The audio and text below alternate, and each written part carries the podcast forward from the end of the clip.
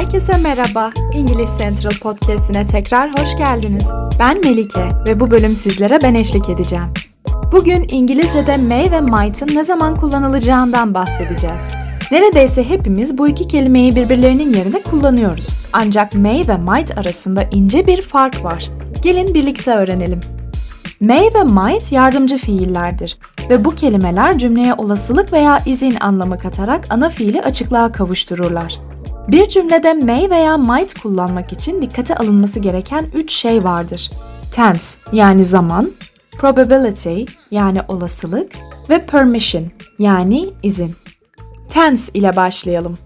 May genellikle şimdiki zamanda kullanılır. Yani ilk bakmamız gereken şey cümlenin present tense olup olmadığıdır. Örneğin, she may not come, gelmeyebilir. You may park here, buraya park edebilirsiniz. Gördüğünüz gibi bu cümleler present tense'de kurulan cümlelerdir. Might ifadesi may'in geçmiş zaman hali değildir. Ancak eğer past perfect cümlesi kuracaksak might kullanmamız gerekir. Örneğin, Anna is late. She might have missed the bus. Anna geç kaldı. Otobüsü kaçırmış olabilir. Greg didn't join the football practice. He might have overslept. Greg futbol antrenmanına katılmadı. Uyuyakalmış olabilir.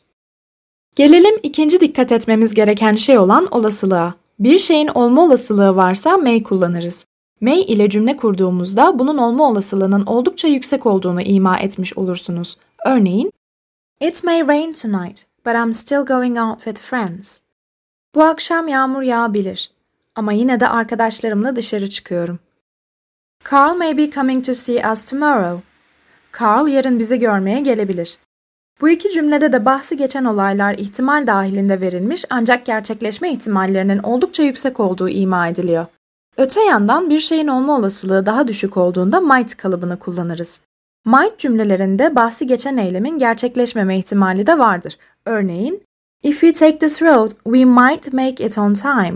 Bu yola girersek zamanında varabiliriz. I might go to the movies if I finish work early. İşi erken bitirirsem sinemaya gidebilirim. Geldik son maddemize. O da izin anlamında kullanılan may ve might.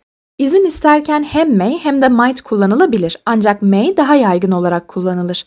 Örneğin, May I have coffee please? Kahve alabilir miyim lütfen? Might I suggest a different solution? Farklı bir çözüm önerebilir miyim? Buraya hemen bir dipnot düşelim. İzin verirken may, izni reddetmek için may not kullanırız. Örneğin, You may leave early today. Bugün erken gidebilirsin. You may not be excused from your class unless you have a valid reason. Geçerli bir sebebiniz olmadıkça dersten muaf tutulamazsınız. İzni reddetmek için neden may kullanıyoruz ve might kullanmıyoruz dediğinizi duyar gibiyiz. Örneğin şu cümleleri ele alalım. Carl may not go to the party. Carl might not go to the party. İlk cümle Carl'ın partiye gitme izninin olmadığını belirtebilir. İkinci cümle ise Carl'ın partiye gitmeme olasılığının olduğunu ima eder ama düşük de olsa gelebilme ihtimali de vardır. Bu bölüm nelerden bahsettik? Hızlıca üzerinden geçelim. 1. May'i şimdiki zaman için, might'ı past perfect tense için kullanırız. 2. Her ikisi de gelecekteki bazı eylemlerin olasılığını ifade etmek için kullanılır. May, bir şeyin olma olasılığının yüksek olduğunu ifade ederken, might, bir şeyin olma olasılığının düşük olduğunu ima eder. 3. İzin istemek için hem may hem de might kullanılabilir. Ancak may izin verirken veya reddederken kullanılır. Bugünlük bizden bu kadar. Umuyoruz ki bu konuya açıklık getirebilmişizdir. Daha fazla bilgi için www.englishcentral.com adresini ziyaret edebilir veya English Central uygulamasını indirebilirsiniz.